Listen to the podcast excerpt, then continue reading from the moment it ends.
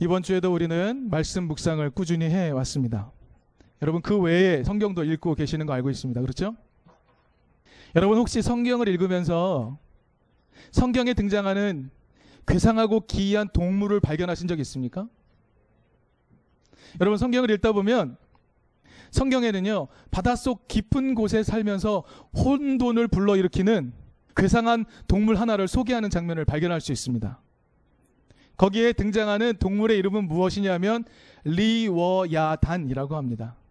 욥기에 나오고요. 시편에 나오고 이사야에도 나옵니다. 바닷속 깊은 곳에서 혼돈을 일으키는 괴상한 동물 리워야단. 여러분 성경을 읽으면서 발견하신 적 있습니까? 아직 발견을 못했다면 욥기를 안 읽었거나 시편을 안 읽었거나 이사야를 안 읽었거나. 근데 이 이름이 귀에 속속 들어오지 않죠. 그래서 이 이름의 다른 이름들을 한번 알려드리겠습니다. 혹시 레비아탄이라고 들어보셨나요? 그럼 다른 이름 리바이어던 들어보셨습니까? 조금 익숙하죠? 리바이어던. 17세기 영국의 정치 철학자 토마스 홉스의 책 제목입니다. 여러분 이 책에서 홉스가 많은 내용의 글을 썼지만 우리의 머리에 탁 박혀 있는 표현 하나가 있습니다. 무엇이냐면 만인에 대한 만인의 투쟁이라는 표현이 등장하죠. 여러분 들어보셨나요? 만인에 대한 만인의 투쟁. 여러분 이 표현이 담고 있는 의미가 무엇인지 잠깐 소개해 드리겠습니다. 홉스는 이렇게 봤어요. 인간은 자연 상태에서 누구나 자유롭고 평등한 자연권을 가지고 있다. 그래서 자기가 하고 싶은 대로 할 수 있다. 그런데 인간은 본래 이기적이기 때문에 자기를 보호하려 들고 자신의 욕구를 충족시키려는 것에 최우선을 두기 때문에 이것을 계속 무한히 추구하다 보면 모두가 모두에 대해서 투쟁하는 세상이 된다라는 거죠. 혼돈이 일어난다는 겁니다. 자신의 자연권을 그대로 사용하려고 하는 그 욕망을 그대로 놔두다 보면 모두가 모두에게 대해 투쟁하는 세상이 되어버리고 말 뿐이다라는 겁니다. 그래서 그가 제시하는 해결책은 이렇습니다. 이런 혼돈을 막기 위해서 사회적 계약을 통해서 자신의 일부의 권리를 리바이어던과 같은 강력한 존재에게 양도해야 되고 그에게 복종하게 되면 이 혼돈을 잠재울 수 있다라고 이야기하는 거죠. 좀 의아한 지점이 있어요. 뭐냐면 성경은 이 리바이어던이라는 동물을 혼돈의 상징, 무질서의 상징으로 보고 있는데 홉스는 반대로 이 리바이어던 이것이 통치를 안전을 보장하는 막강한 권력 소유자로 그리고 있다는 것 이것이 좀 의아합니다. 저자의 의도를 제가 거기까지는 파악하지 못하겠습니다. 근데 여러분 다른 거는 다 잊어버리셔도 좋습니다. 그러나 기억해야 할 표현은 바로 이것입니다. 만인에 대한 만인의 투쟁. 여러분 오늘날 우리는요. 이 우리들 시민의 권리를 통제해서 만인에 대한 만인의 투쟁을 막아주세요. 라고 요청하며 막강한 공권력을 우리가 국가에게 부여했습니다. 우리는 그런 제도를 가지고 있습니다. 국가가 만인에 대한 만인의 투쟁을 통제하고 질서 있는 세상을 만들어 달라고 그들에게 공권력을 부여했지요. 그런데 오히려 오늘 우리가 사는 세상은 홉스의 시대보다 더하게 만인에 대한 만인의 투쟁이 벌어지고 있습니다. 아이들이 사교육 입시에 내몰리고 있죠. 유치원 때부터 대학 진학을 목표로 하며 사교육에 내몰리고 있습니다. 청년들 취업을 위해서 치열하게 투쟁하고 있습니다. 부모들은 정규직과 비정규직 사이에서 투쟁하고 있습니다. 노인들은요, 폐지 한 장 놓고 투쟁하고 있습니다. 오늘 우리 시대 누구나 하나 빠짐없이 서로에게 대하여 치열하게 싸우고 있습니다. 도대체 리바이어도는 어디 간 것일까요? 만인에 대한 만인의 투쟁을 멈추게 해달라고 세워진 국가 공권력은 어디에 간 것일까? 여러분, 우리는 모두 불행한 삶을 살고 있습니다. 어디에 살든, 무엇을 하든, 우리는 지금 이 삶의 자리에서 만인에 대한 만인의 투쟁을 하며 살고 있습니다. 누구나 불행합니다. 치열한 경쟁의 사회입니다. 여러분, 이런 상황 속에서 가장 먼저 패배를 경험하고 삶의 기회를 박탈당하고 죽음의 문턱에 다다르는 사람은 누구입니까? 너무나 당연하게도 약자입니다. 여러분, 성경은 약자를 어떻게 표현하고 있는지 설명해 드릴게요. 중요하지도 않고 영향력도 없고 힘도 부족하여서 천하게 여겨지는 사람들을 약자라고 불렀습니다. 중요하지도 않고 영향력도 없고 힘도 부족해서 천하게 여겨지는 사람을 약자라고 불렀습니다. 이 사람들이 투쟁에서 제일 먼저 제거되는 사람들이죠. 그런데 그 약자, 그 작은 자에 대한 이야기가 오늘 본문 안에 등장합니다. 오늘 본문 42절에 이렇게 말합니다. 이 작은 사람들 가운데 하나에게 예수님이 오늘 본문에서 이 작은 사람들 약자를 언급하고 계십니다. 여러분 혹시 복음서를 읽으시면서 예수님께서 화를 내는 장면 찾아보신 적 있으십니까? 예수님이 저주를 퍼붓는 장면 보신 적 있으신가요? 그러면 여러분의 기억 속에서 예수님이 분출하신 화 중에 예수님이 말씀하신 저주 중에 가장 강력한 것, 가장 심한 것 어떤 것입니까? 예수님이 화를 내시거나 예수님 분노 내신 것 중에 가장 강력한 것, 가장 심한 것, 여러분 기억에 나시는 것 어떤 것 있습니까? 아, 독사의 자식들아. 예, 굉장히 심한 욕이죠. 또 다른 것 있으신가요? 여러분, 제게는 다른 어떤 표현보다 마태복음 18장 6절에 등장하는 표현이 가장 심한 표현이라고 여겨집니다. 마태복음 18장 6절 한번 찾아볼까요? 같이 읽어봅시다. 시작. 나를 믿는 이 작은 사람 가운데서 하나라도 걸려 넘어지게 하는 사람은 누구라도 차라리 그 목에 큰 맷돌을 달고 깊은 바다에 빠지는 편이 낫다. 지극히 작은 사람 하나를 걸려 넘어지게 하는 자는 차라리 이 목에다가 맷돌을 메고 바다에 빠져 죽는 게 낫다라고 말씀하십니다. 여러분 예수님이 좀 가혹한 듯 말씀하십니다. 굉장히 심하게 질책하고 계시죠. 여러분 마태복음 18장 6절에 등장하는 이 작은 사람이란 표현이 본문 10장 42절에 등장하는 작은 사람과 똑같은 표현입니다. 여러분 예수님은요 말씀 가운데 이 작은 사람에 대해서 굉장히 많이 언급하셨습니다. 여러분이 성경책에서 복음서를 읽으면서 예수님이 하신 말씀 중에 이 작은 사람이라고 언급한 것을 한번 줄쳐가며 읽어보십시오. 얼마나 많이 언급하셨는지. 근데 예수님이 이 작은 사람을 언급하는 맥락은 이렇습니다. 언제나 약자였고, 언제나 가난한 자였고, 언제나 어린이였습니다. 그런 가운데 마태복음 18장 6장을 잘 살펴보면 예수님이 왜 이렇게 심각하게 분노하고 계신지 조금 헤아려 볼 수 있습니다. 예수님 이렇게 말씀하셨죠. 이 작은 사람 가운데 하나라도 걸려 넘어지게 하면 실족하게 하면 이게 원래 원문의 표현은 어떤 거냐면은요. 이 약자, 이 가난한 자, 이 어린이가 죄를 범하도록 만들면 내가 이 약자, 이 가난한 자, 이 어린이를 죄를 범하게 만들면 너는 목에 연자맷돌을 메고 바다에 빠져 죽는 게 차라리 낫다고 말씀하시는 겁니다. 이게 무슨 의미일까? 죄를 범하도록 만든다라는 것은 대체 어떤 의미일까? 대체 어떤 의미이게 예수님이 차마 입에 담기 힘든 그런 저주를 퍼붓는 것일까? 여러분 이것입니다. 강자들이 이 작은 사람들을 억압해서 서로를 투쟁하게 만들고 서로를 짓밟게 만들고 서로를 미워하게 만드는 것을 의미합니다. 서로에게 죄를 짓게 만드는 것을 말합니다. 힘을 가진 자들이 자기 손에는 피 한 방울 묻히지 않으면서 약자들끼리 싸우게 만드는 걸 말합니다. 죄를 범하게 만드는 것이죠. 서로에게 투쟁하게 짓밟게 미워하게 만드는 것을 의미합니다. 죄를 범하도록 억압하는 것.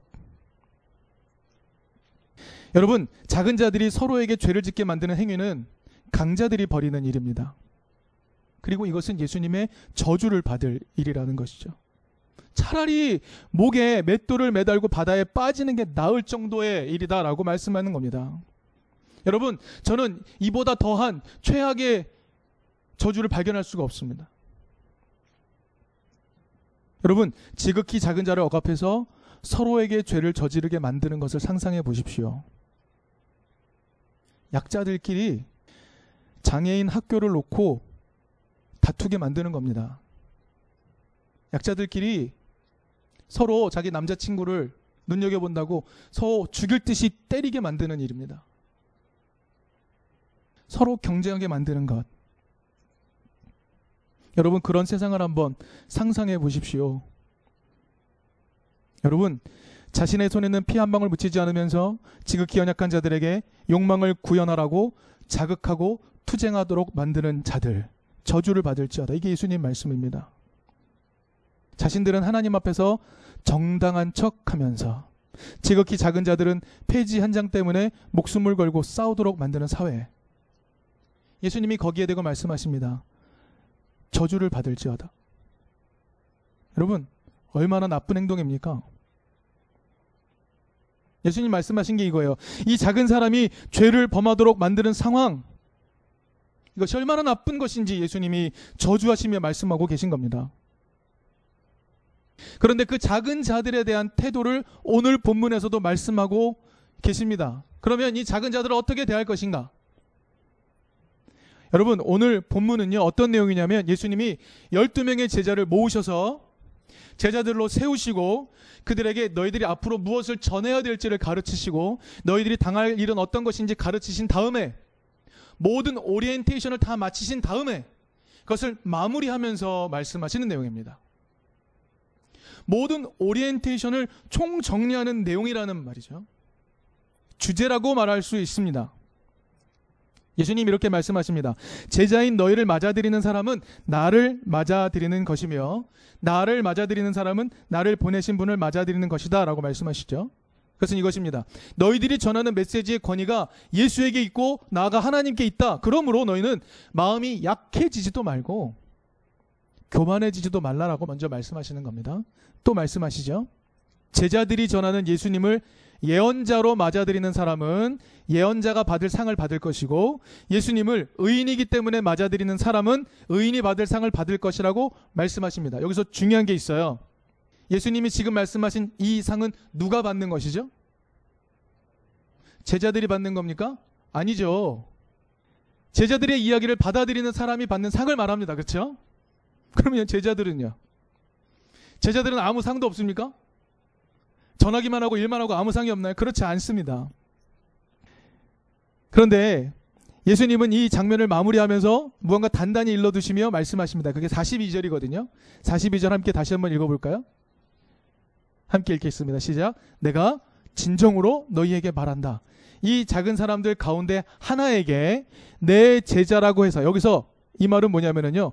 내 제자라고 해서는 뭐냐면 내 제자라는 이름으로 너희가 내 제자로서 냉수 한 그릇이라도 이 작은 자에게 내어주는 사람은 절대로 자기가 받을 상을 잃어버리지 않을 것이다라고 말씀하고 계시는 거예요. 자, 제자들이 받을 상이 무엇입니까? 있지요. 뭔지는 모르겠어요. 있어요. 그런데 이 상을 잃어버리지 않는 방법에 대해서 예수님 말씀하세요. 제자들 너희들은 이미 상이 있어. 그런데 너희가 상을 잃어버리지 않는 방법이 중요해. 그것이 무엇이죠? 너희가 내 제자로서 지극히 작은 사람 하나에게 물 한 그릇이라도 내어주면 너희는 상을 잃지 않을 것이다. 라고 말씀하고 계십니다. 여러분, 제자들은요, 이 작은 사람들에게서 상을 받는 게 아닙니다.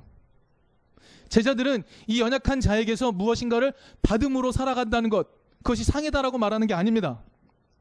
제자는 그 작은 사람들을 맞아들이는 사람입니다.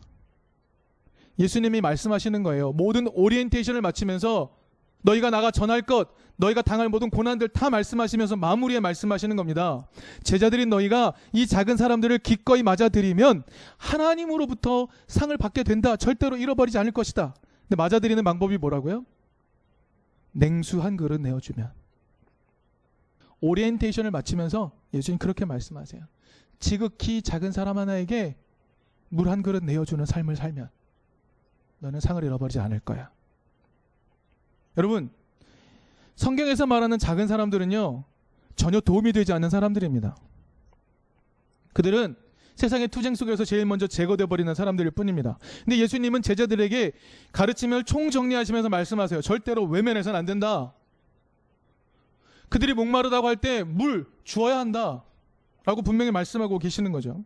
중요하지도 않고 영향력도 없고 힘도 없어서 천하게 여겨지는 사람들 그들에게 목을 축일 수 있는 물 한 그릇 내어 주어라 라고 말씀하세요. 여러분 이게 무슨 의미일까요? 물 한 그릇 내어 주라는 것은 무슨 의미입니까? 가장 기본적인 삶의 권리를 누릴 수 있게 도우라는 겁니다. 그가 기초적인 인권을 누릴 수 있게 도우라는 거죠. 그러면 거기에서 하나님 나라를 발견할 수 있다 예수님 말씀하고 계신 겁니다. 여러분 이 말씀은 그대로 마태복음 25장으로 이어져요. 25장에서 예수님 나중에 다시 심판하러 오실 때에 심판주가 이렇게 말하죠. 너가 지극히 작은 사람 하나에게 해준 그것이 곧 나에게 한 것이다.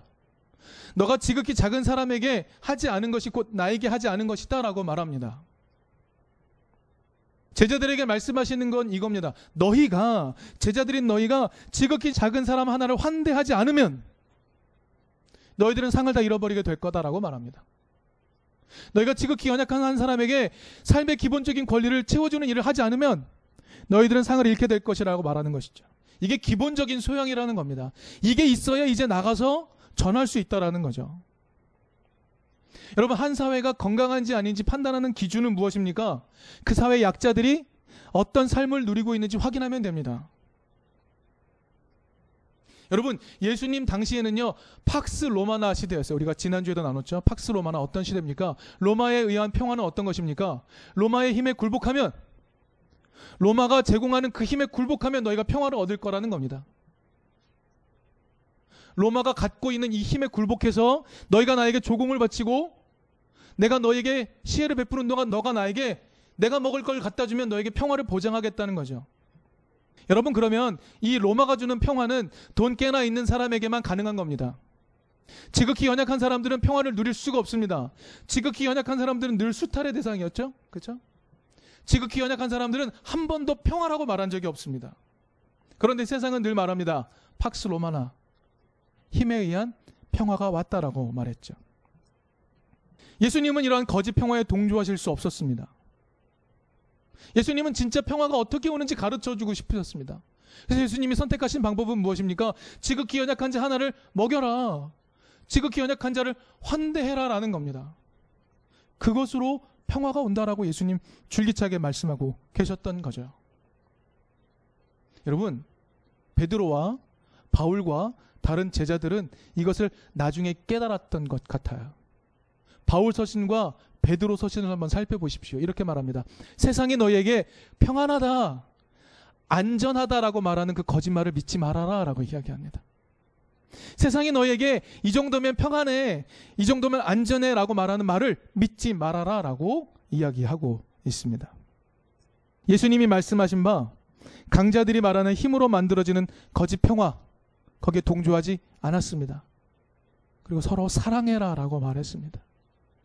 지극히 작은 자를 외면하지 말아라. 그렇게 가르쳤던 거죠. 여러분 예수님은요 이 작은 사람을 수탈의 대상으로 삼지 않고 그들이 살아갈 수 있도록 물 한 잔 기꺼이 내어주는 세상이 하나님 나라다. 샬롬 평화의 세상이다라고 가르쳐 주신 겁니다. 여러분 제자로서 살아가는 사명은요 거창한 것에 있지 않습니다. 거대한 교회를 짓는 것에 있지 않고요. 교세를 확장하는 것에 있지 않습니다. 제자로서의 사명을 감당하는 사람은요, 작은 사람에게 물 한 잔 주는 것을 기뻐하는 사람입니다. 그것이 제자의 사명의 완결이었고 예수님이 자신의 오리엔테이션을 총 정리하시면서 가르쳐 주신 것이었습니다. 지극히 작은 자에게 물 한 잔 주는 것. 여러분, 작은 사람이 환대받을 수 있는 나라가 하나님 나라입니다. 그게 하나님 나라입니다. 이에 반해서 작은 사람들끼리 서로 싸우고 다투고 죽이도록 만드는 세상은 악한 세상입니다. 그런 세상은 예수님의 저주를 받는 세상입니다. 목에 맷돌을 메고 바다에 빠져 죽는 게 나은 세상입니다. 여러분 그러면 이제 우리는 스스로에게 물어봐야 됩니다. 여러분 우리는 작은 사람들을 환대할 준비가 되어 있나요? 우리는 그들을 환대하는 교회일까요? 우리는 예수님의 제자로서 물 한 그릇 주는 삶을 살고 있는 교회일까?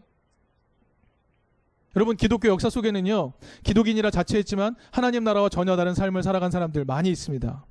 이 시대도 마찬가지죠. 그러나 반대로 각 시대에 작은 사람들을 환대함으로 제자들의 삶을 살았던 교회도 있었습니다. 그런 교회들이 곳곳에 숨어 있었죠. 여러분 사실 그러한 교회들 때문에 그렇게 예수님께서 제자들에게 말씀하신 바를 그대로 실천하며 사는 작은 교회들이 있기 때문에 여전히 하나님 나라에 대한 희망이 조금이라도 남아 있는 겁니다. 여러분, 예수님의 가르침대로 살아가는 우리들이 받을 상이 분명히 있습니다. 여러분, 상이 있습니다. 하나님이 우리를 위해 예비하신 상이 있어요. 그러나 자칫하면 잃어버릴 수 있습니다. 그럼 좀 긴장해야 돼요. 상을 잃어버릴 수 있다니까요. 긴장해야 됩니다. 어떻게 하면 잃어버린다고요? 작은 사람들을 외면하면. 반대로 작은 사람들에게 물 한 잔 내어주면 그들에게 기초적 삶의 권리를 나눠주면 살 수 있도록 하면 우리는 상을 계속 누릴 수 있다는 겁니다. 여러분, 이 상은요, 미래에 받는 상이 아닙니다. 현세에 받는 상이에요. 여러분, 지극히 작은 자 하나에게 베푼 은총 때문에 그가 기뻐하고 감격하는 것을 보면 내가 기뻐지고 내가 행복해지고 내가 평안을 누리는 것 아닙니까? 여러분, 거기서 하나님 나라를 보는 것이고 거기서 우리는 상을 받는 거죠. 그러므로 여러분 우리가 지극히 작은 자를 계속 환대하면 우리는 절대로 상을 잃어버리지 않는 겁니다. 여러분, 우리 이든 교회는 청년들을 환대하는 구조를 만들고자 했던 교회예요. 우리는 지극히 작은 자를 환대하는 구조를 만들려고 힘쓰는 교회입니다. 여러분, 우리는 지극히 연약한 자들을 싸우도록 만드는 그런 세상의 가치를 좀 벗어나서 지극히 작은 자를 환대하고 그들에게 먹을 것을 나누어 주며 그들에게 하나님 나라를 소개하고 그들로부터 하나님 나라를 경험함으로 말미암아 주님이 주시는 그 상을 지금서부터 누리며 살아갈 수 있는 우리가 되기를 간절히 바랍니다.